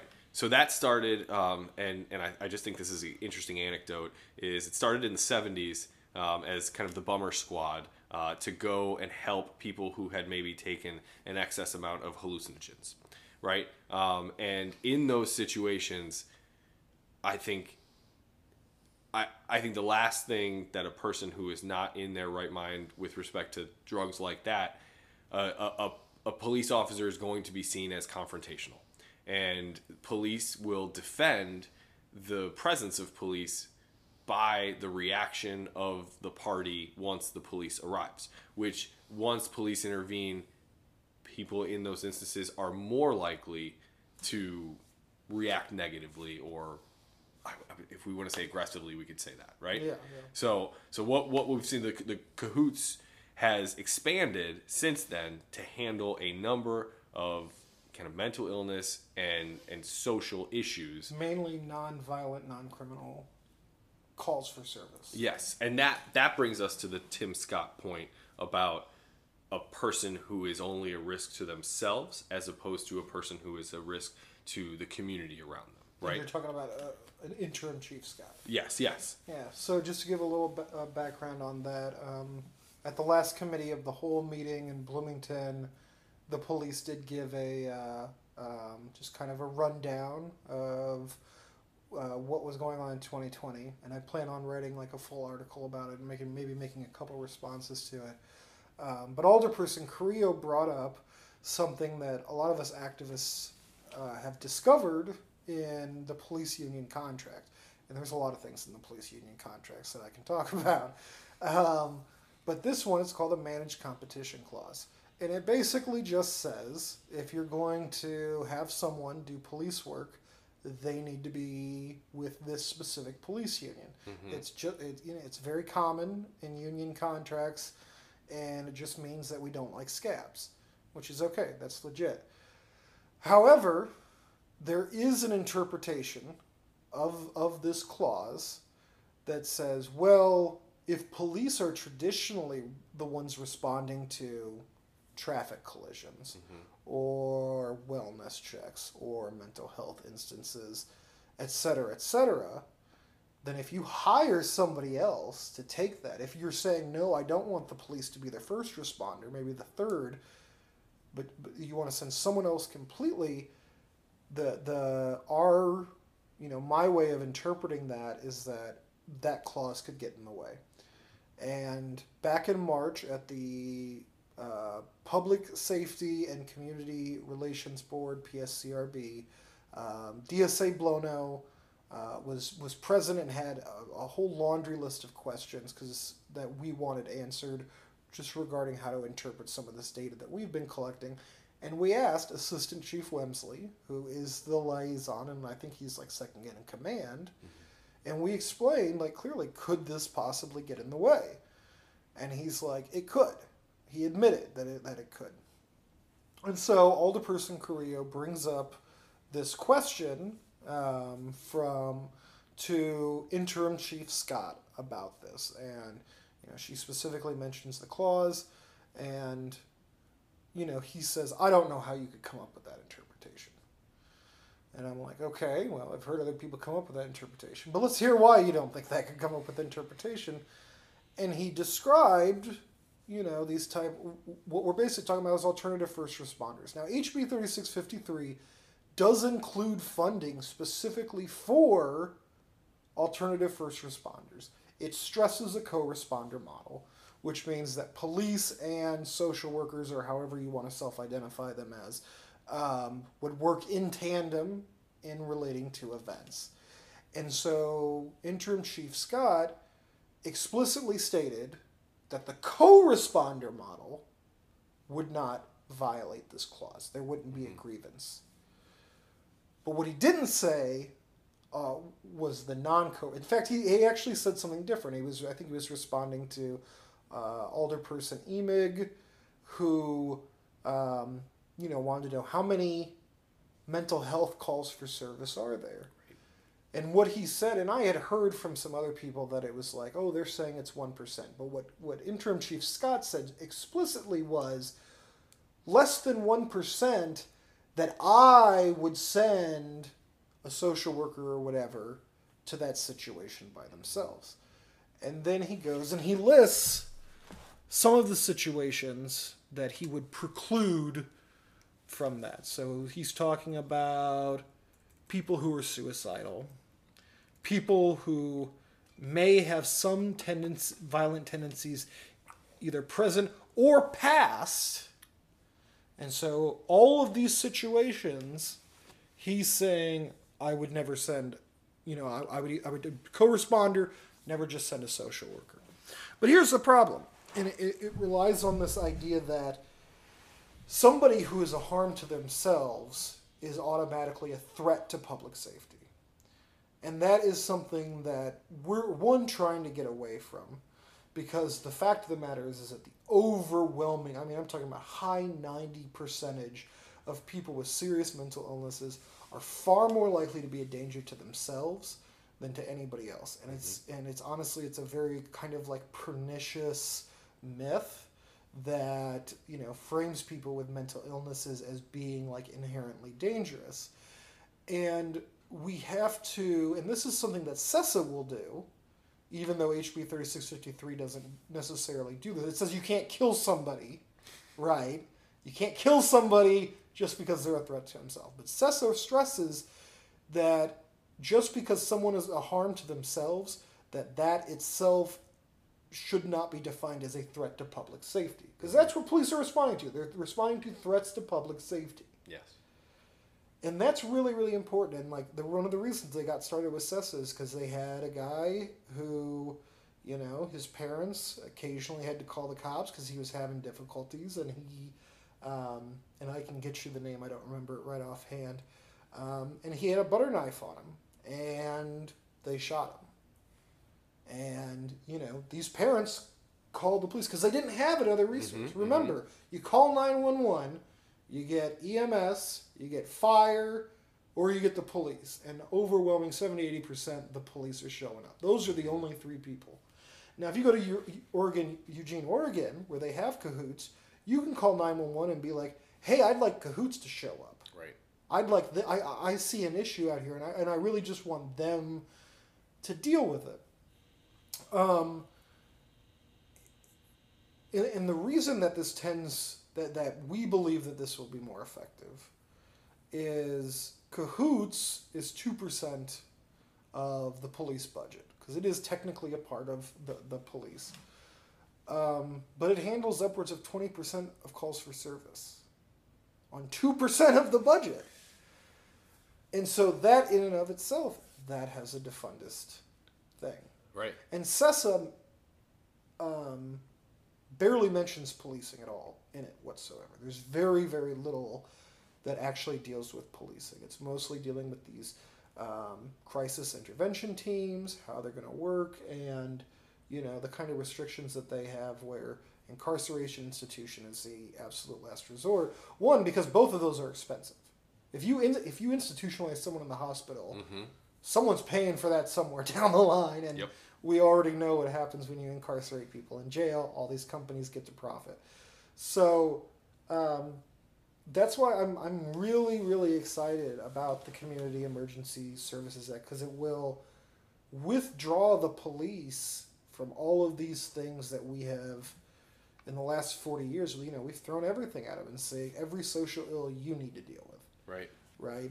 And so it's important to understand when we're talking about interim, what interim Chief Greg Scott said is that he explicitly said a co-responder model would not violate the clause, but he never said anything about a non-co-responder model. Right. And that's what a lot of us want. If we're passing CESA, which I am obviously supporting, that's what we want. If you're a defundist or a reimaginer or mm-hmm. efficient policing, however you want to self-identify, with with this specific ideology, this is what we want. We don't want co-responder models. Now, co-responder models could make sense if there is an actual threat level. Right. And one thing that they do find in Eugene, Oregon, and this is the police data, because they do have differing data Mm-hmm. that they uh, compare to what Cahoots brings out. And they say for certain instances, like, you know, assaults, battery, like really, like relatively minor violent events, someone may call in and say, I want Cahoots to come here. But in the end, it ends up having to get escalated. Right, because there is a makes sense. screening process Yeah. when someone calls the police. And yes. that makes sense. And the way that I've tried to explain this to even defundists is like, or excuse me, even defendists is like, look, they can still be in communication with the police. They can mm-hmm. be down the street, out of sight. And as soon as someone says, hey, I'm worried, I need you to come here, fine. Yeah. But if the police are the first responders, their number one tool is going to be violence to deal with this situation. As, as well intentioned as they may be, as mm-hmm. trained in de escalation, that's going to be their primary intention. But these crisis response unit, their primary intention is help you resolve this crisis where you're at. We're going to meet you where you're at, here on the street or here wherever you are. What is it that we can do to make this better? Yeah. and that doesn't use violence, that doesn't use incapacitation. And so it's one of the reasons I'm so excited about CESA. Um, but the next big, if it does get signed and co- becomes law in the governor, which hopefully it does, uh, and this is also with HB 3653, it's the implementation Right. because The state has given its decrees, and now it's up to these local municipalities to implement them, whether it's county boards, city councils, etc. It's now in their hands to implement. Mm-hmm. And for those who may be confused about what happens as information trickles downhill, um, maybe we should look at local coronavirus responses, how that was handled town over town, right? I mean, I Yeah. could go up to Towanda and no one's wearing masks. I continue heading north to Lexington, everyone's wearing masks, regardless Yeah. of the laws. So, um, in the same way, different different police unions are going to articulate different stresses on the officers that may or may not give them permission or license to interpret this differently. Yeah, and so like there are ways that you can implement this locally that would intentionally hamper it, right? If you don't fully fund a pretrial services and don't give them the widest latitude to help people get to court, well, that might not, you know, Mm-hmm. Right. it might not work, and then you're gonna have Sheriff Sandage saying, "Oh well, you know, it doesn't work. We got to go back to cash bail. It's the obviously the only solution." Right. Um, and, you know, that's why it's incumbent upon us activists who have fought for all these things to really bring the pressure locally. And that's where you're going to put, be put into the most confrontation with the police unions, because the police unions are ultimately local. Um, and we saw in this past election that they played their hand right. They won. They won two uh, people on, on the on the seat Mhm. and they strategically because you know just back in march they were under new contract negotiations and they strategically held off until after the election and that they won. So i'll, I'll give them that. Congratulate. Yeah. uh, you know and so we you know we saw last year the the the reaction of the police a lot of the police unions in response to the protests. And i don't know if you were able to make it to any of the protests last year um, but and I'll, I'll give Blono this the bloomington normal police handled it the right way which means they basically just let us do what we wanted to do right. I would remind you that's literally the bare minimum. I was going to say, like yes, not permitted not just like driving by and like pepper spraying us is literally the bare minimum.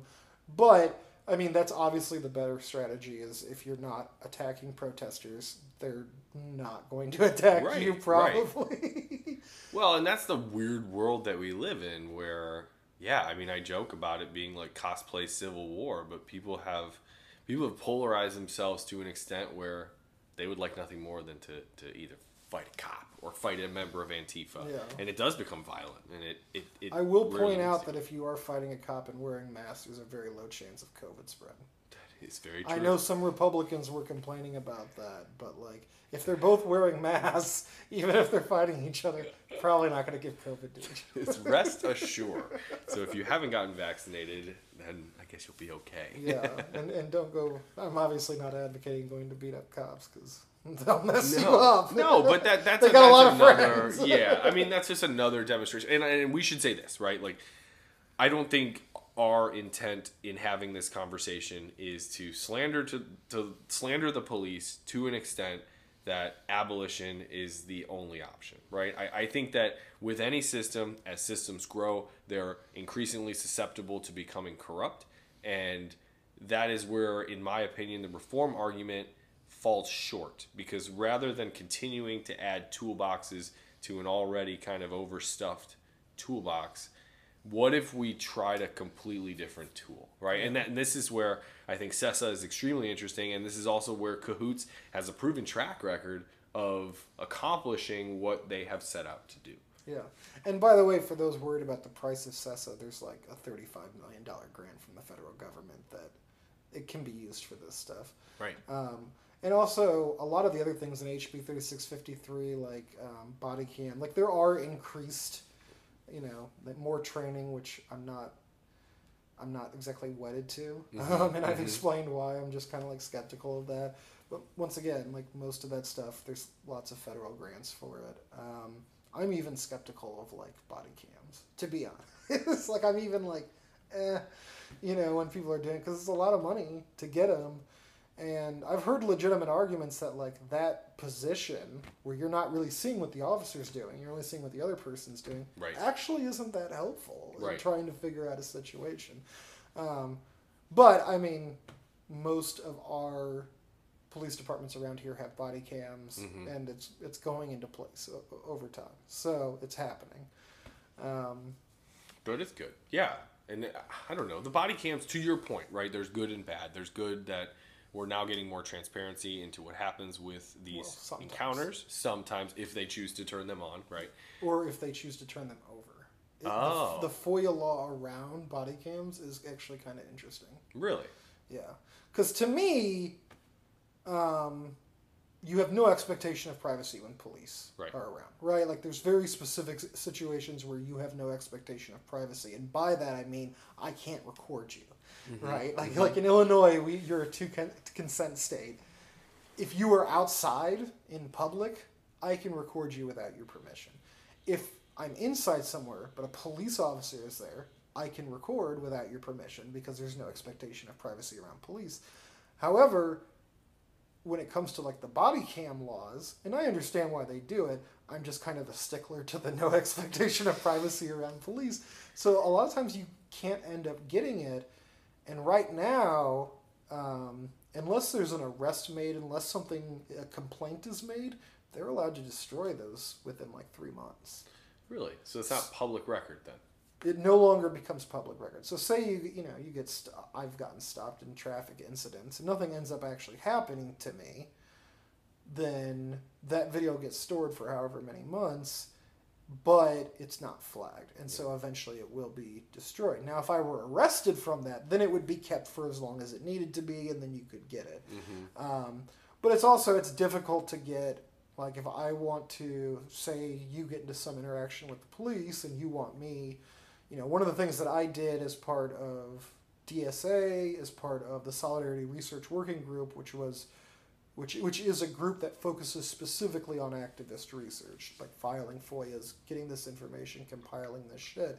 But we also we helped a lot with um, filling out police complaints. And what I tell people, first of all, it's like, let's FOIA the incident report. Let's let's see what they're saying. Let's get all the camera and video, and then from there we'll figure out whether you want to still file a complaint or whether you want to get a lawyer or whatever. Um, and a lot of times I'll have to have them submit the FOIA, even though they have no experience doing that, because they'll only release the video camera, the body cam image, not the dash cam. I can Yeah. get any dash cam I want, Right. but I can't get the body cam, and except in very specific cases. So it's another way that these laws are like, uh, are you sure? Well, and and of course, if the body cam benefits them, they'll release that in a heartbeat. Sure, sure, yeah. well, at a time when we've talked about pretextual stops, there are probably a number of times where um, an officer is, is trying to enact their power on another citizen, and that person is is not guilty. So then, right in that sense, you would be able to get the dash cam, but not the body cam footage. Which Well, I can always probably- get a dash cam. right. For if, if I can find the incident, I can get a dash cam no matter what. Okay. And even if someone's arrested, I might not be able to get the body cam. I, I'll, I'd have to review that part of the law because Okay. it's very specific. Um, but it's interesting that it's not that way. It's not as open as all these other things are Right. when it comes to FOIA. Because FOIA is like a really powerful tool that activists use. For instance, like I was involved in finding out about the ICS contract last year with the jail. And for those that are unfamiliar, uh, the jail contracts its telecommunication services with a company called Inmate Communication Solutions. And they offer both, you can talk to people over the phone, they, also, they also offer video visitation. Um, and obviously, they do all this for money. Like, Mhm, there's a fee mhm. to it. Um, and I just discovered recently that back in August, they got tablets. Um, so they they're supposed to have the ratio is like one tablet for five inmates, Mm-hmm. and in order just for the tablets, like the ebooks are free. If you want to file a, a complaint or a medical request, that's free. If you want to like stream music, it's like five cents a minute. If you want to send an email, it's like fifty cents Mm-hmm.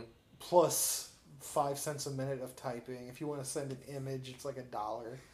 Um, and you know, w- with all the other stuff, with the tele, with the you know video conferencing, with um, the phones, the the county makes like. I forget the exact number. They, they make like a majority of the commission. They make like sixty percent commission on this, um, and the commission rate is a little bit different for the tablets. But you know, this is them profiting. And look, I completely understand the argument that says, well, look, these inmates cost so much, Mm-hmm. right? And so this is just us trying to make up our costs. But to be clear, this money goes into the general fund Mm-hmm. of, of, of the county. And if you were then using that money for rehabilitative purposes, then okay. And, and this this is the other issue is like we do actually really have to focus on jails. Yeah. Because you'll have people they'll languish in a jail for two years going through trial. They might get found guilty. They might have they might have done it. Who knows? Sure. and you know um, but jails are essentially holding places they're, they're waiting places if there is any correction that happens at correction facilities it's typically more likely to be at prisons and if you ask just jail members that are inmates that are at mclean county right now because there's a lot of them that have been sentenced but haven't been able to be released because idoc has been very careful about taking in more people which is the right decision Mm-hmm. um, they would rather go there because you go outside. You can't go outside in McLean County. There's Right. nothing you can do. Like you're just stuck in your cell. And we took a walk by it. The windows have been frosted, to, say it politely, Yeah, so that people cannot see out. In response to the Black Liberation protests Mhm. that happened last year, and there were not all of them happened at the jail, but quite a few did.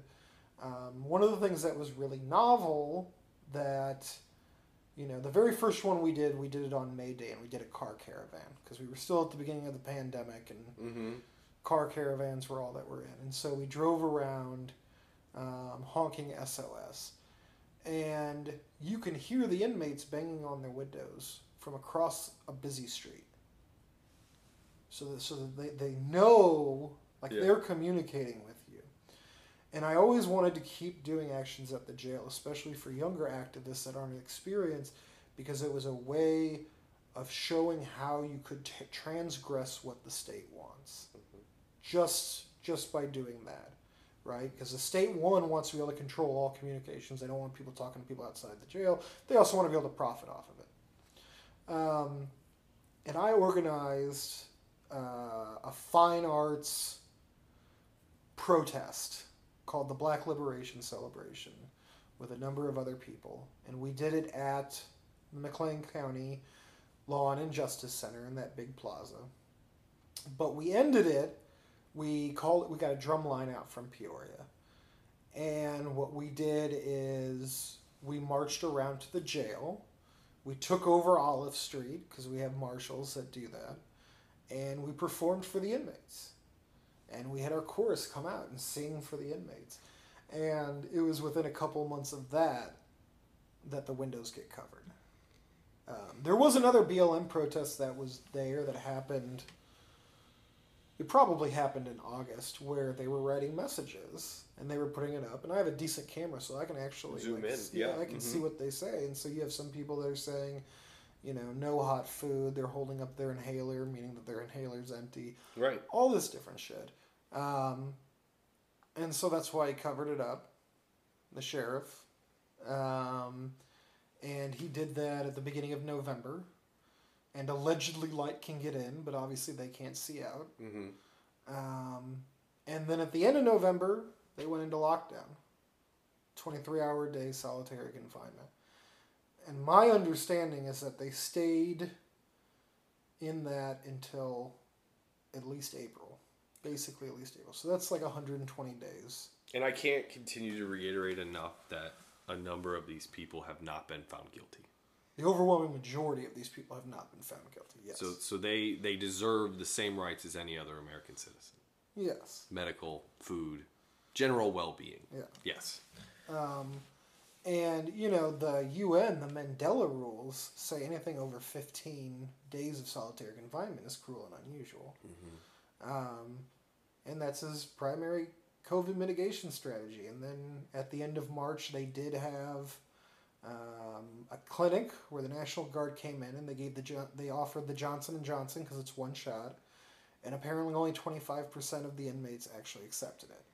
But we don't know, right? We don't know why there was skepticism. I mean, Mhm. I'm not surprised that there's skepticism. We don't know why it is, and the sheriff hasn't showed up to the last two Justice Committee meetings, so no one can ask any questions. So the theory is that it's not quite as severe as it was, but 21 hours is technically better than 23, but it's still pretty bad. Still, that is yeah. Um, so yeah, and like remember, one of the people that was in there for at least a month on their solitary confinement for suspended license and half a gram of coke. Right. And Right. there's still, I still see in the news all the time. Oh, this guy got caught with this drug, and this guy, Mhm. he's now incarcerated, and blah blah blah. I'm like, oh great, that's essential. That's what Right. we need. Um, Well, and yeah, drugs is a whole nother topic. And as we think about the culture of America and how regulation around narcotics or illegal substances has been used to disproportionately affect um, people of color, I, it, it is it is astonishing to me that in 2021 we cannot look at this objectively and make laws that make sense. yeah, and like typically, like prohibition and abstinence have not been terribly effective. Mm-hmm. And just in general, like we have a lot of history to show that. Yeah, So I mean, whatever. yeah. Um, So let's think, right? We talked about a little bit and then we got off the topic, but next I go, steps. I go on a lot of tangents. We all do, right? Next steps, though, right? So HB 3653 is signed into law. You mentioned some of it would be implementing here in July. July first. Yeah. So, how can us locally continue to put pressure to make sure that this gets implemented in a just fashion? Yeah, and I and I think that's a, a great question. Thankfully, a lot of the stuff that's coming in July is mainly state mandates. Um, it's, it's stuff that will be handled primarily at the state level. Uh, a lot of it has to do with like training and trying to more carefully delineate what it means for a duty to desist, a duty to um, uh, intervene, right? If an officer is violating another officer's rights, um, and then there, there's there's uh, probably the thing that I'm thinking of that's most going to be at the local level is how complaints are taken in. Because currently, in order to submit a police complaint, you have to get it notarized. Um, and in case you're unfamiliar, getting something notarized is puts a legal obligation on it. Like you Mhm. are essentially swearing under oath that this statement is true, and it could be used against you. And there, there's a history in Illinois, especially in Chicago, um, where people would file complaints, and perhaps one material fact was misunderstood. And then prosecutors, who are typically very friendly with police, uh, would then threaten the people and say, "Well, you you know you committed perjury or you violated On a this and notarized, yes. on this Mhm, notarized document." mhm. So now what it's what is the new policy is that you no longer have to get things notarized, um, and no longer can they destroy disciplinary records because right now they can destroy disciplinary records after three years. Mhm. So I FOIA'd all the disciplinary records, and I only have three years worth, um, and all that stuff. So now they can no longer do that. One thing that we can also encourage, though they're not mandated to do, is to accept anonymous complaints. To, to create a system where anonymous complaints can be held. Now, I know Chief Assistant Chief Walmsley blatantly said we're not going to do that, but to be clear, it's not his decision. It's Right. it's actually city administration's decision of whether they want to do that. Um, so that's something that we can encourage is is working on, um, you know, making sure that maybe we can give anonymous complaints. Maybe there's ways that that can be um, useful. So those are a lot of the changes that are coming uh, coming up right now. Let me just look through them real quick. Yeah. Um, but it also includes things like complete ban on chokeholds. Um, it's my understanding most of the police departments around here aren't even trained in chokeholds. Uh, it does change parameters for no knock warrants. Um, and obviously requires an underlying offense for resisting arrest charges. Uh, it will make sure that it's a class three felony for an officer to lie about their conduct, withhold or lie about another officer's conduct, or not follow Illinois body cam laws. Um, and there's a lot more data collection, which is always a good thing, especially because with the pretrial stuff for the longest time, they don't really have to keep. It's not that they don't have to keep that data; they don't have to keep it in like one place. Right. So you have to spend like all this time trying to locate. I mean, that's a big part of like doing research in bureaucracies. Is literally trying to figure out where it's being stored, or how this information is being interpreted. Or So a single FOIA request won't yield all the information you're looking for. Then is that what you're saying? typically, depending on what you're looking for, like I, uh, well, I mean, like for me, I FOIA repeatedly, continuously population. So I can tell you the population of the jail. I can tell you broken down by race, age, whether they're pre-trial, post-trial, whether they're there for a drug offense, all of this stuff. And I get more information from my FOIAs than the Justice Committee does when they get their monthly reports from the sheriff. Right. So I can tell you more information about what's going on. I can tell you how many people have had COVID. I can tell you how many people have been vaccinated, all this stuff. Mm-hmm. And those aren't in the monthly reports that are given. Um, so there's just a lot of like transparency issues there. Um, but I mean, we gotta, you know, in general, we gotta keep up the heat on police police unions. I or we gotta keep up the heat on police to make sure that they are still following these, because since most of these are reformists, we shouldn't expect dramatic like dramatic changes. Right. And the cite and release policies, the way I've read the law, doesn't technically go into effect until 2023. So it doesn't go into effect till the rest of the pre-trial. Now, once again, police departments have already been doing this throughout the pandemic, and like the Bloomington Police Department has said that they like the practice and they want to continue to use it. I don't. It's not clear to me like what specific crimes are going to get what, um, and I think that there is a lot more discretion there than maybe Yeah. there should be. But um, so we need to continue to like like, right now before it becomes law we need to make sure that the local police departments are completely finalizing these these policies and if not currently doing it following as closely as the law is going to want so if, if it's a b or c misdemeanor if you're a serial disorderly conductor Yep. Right? Like, okay, start doing that with those situations now. And so, us as activists, we need to put the pressure on and, um, you know, make sure even those small things that are coming up are ready and to be implemented. I mean, the, the biggest thing I worry about is is um, the pretrial fairness act just being complete, or not the pretrial services department Yes. being like just completely anemic. Um, and you know, we'll see what happens there. But Yeah.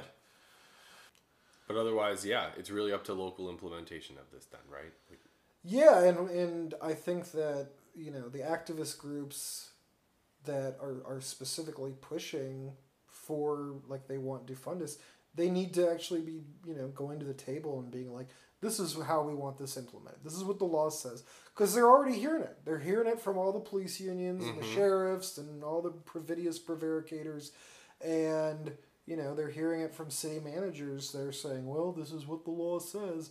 And, you know, we have a chance, if we're involved, to go further and say, well, this is what the law says, but it doesn't prevent you from doing this, and you should be doing this. yeah. Um, one thing with Bloomington that was interesting is uh, Ward 1 Jamie Mathy, who's kind of the more, you know, he's libertarian. He's more libertarian ish, like capitalist. Like he owns his own businesses and stuff. He's not just a libertarian that doesn't actually own any businesses. but he said next month that he is going to put forth a proposal for some type of co responder model. And so, if that's the case, well, activists need to be sitting down and talking with him about what the options are, and trying to encourage, hey, let's let's try for a non co-responder model. Let, let's, Right. let's let's. There's all these situations in which it really isn't that conceivable that we need um, an armed police officer. You know, you could have a whole separate traffic squad. Right. Um, and that, and, you know, there's all of these different things that are available that we could use. So.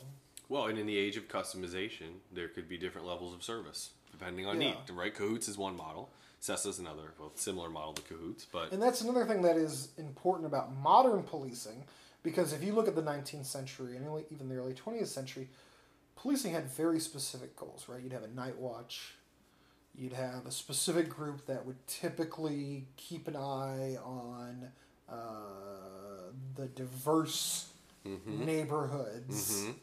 right, at specific times. But over time, with the professionalization of policing, well, police now have an increasingly general character. right.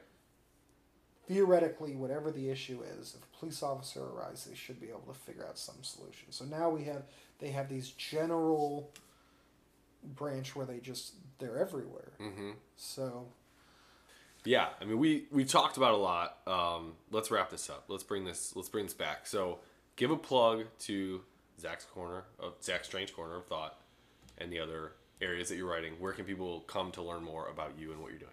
Yeah, the best place is to subscribe uh, on my blog, strangecornersofthought.com. Um, if you're interested in my activism work, look up Agitation Rising on either Facebook or YouTube. And then if you're specifically interested in my philosophy work, uh, check out my YouTube channel, Zach Strange Corners of Thought.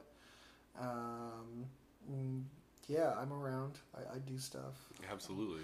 Um, so Well, good. Well, yeah, thank I'd you so hap- much. I'd be happy to talk with you about you know other subjects as well. So Well, I uh, certainly reserve the right to circle back and bother you again in the future. Um, I, I ask that of every guest, but no, I, I.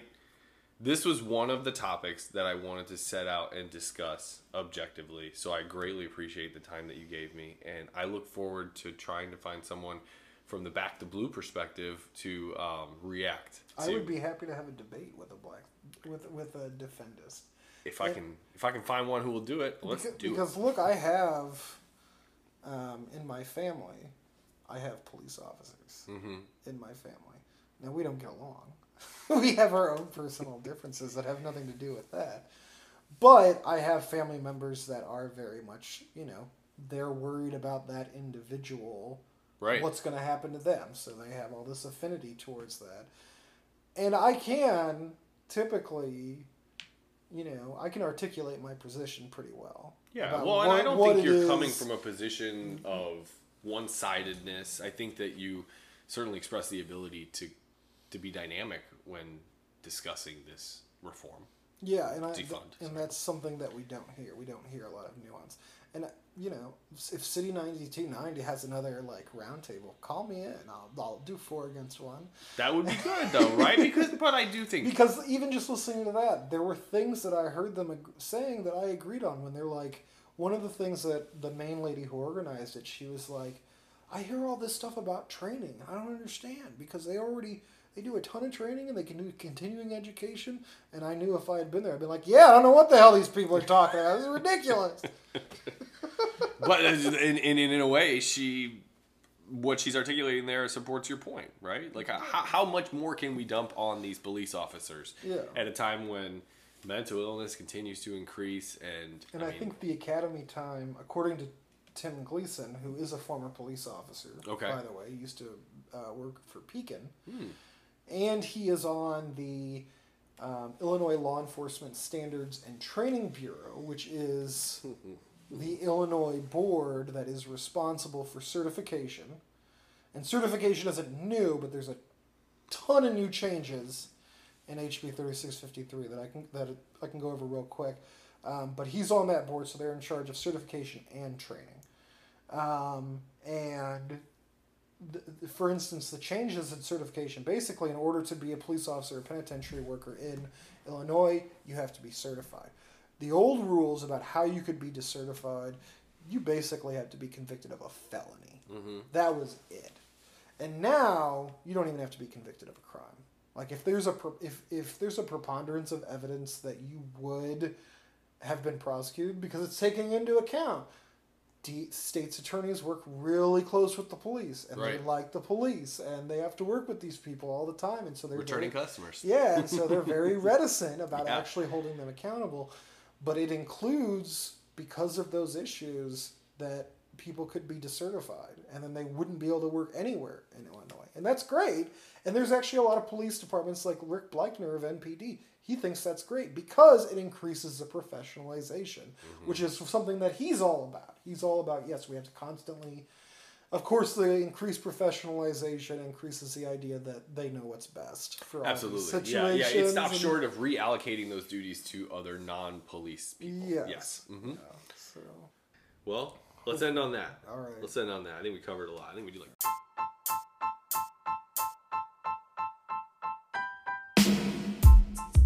Police reform is going to be a difficult topic to come to consensus on for quite some time. Frankly, it may never be possible. But with legislation like we talked about on this episode, there are opportunities to try something different, and that's positive. It's my goal in hosting this interview to amplify a voice like Zach's, not because he's right, but because he's willing to have a nuanced conversation about a difficult topic. As journalists move towards a subscription model, the freedom of Zach's opinions can only persist with the support of the community. Please support Zachary Ahead's blog, Zachary's Strange Corner of Thought. Thank you.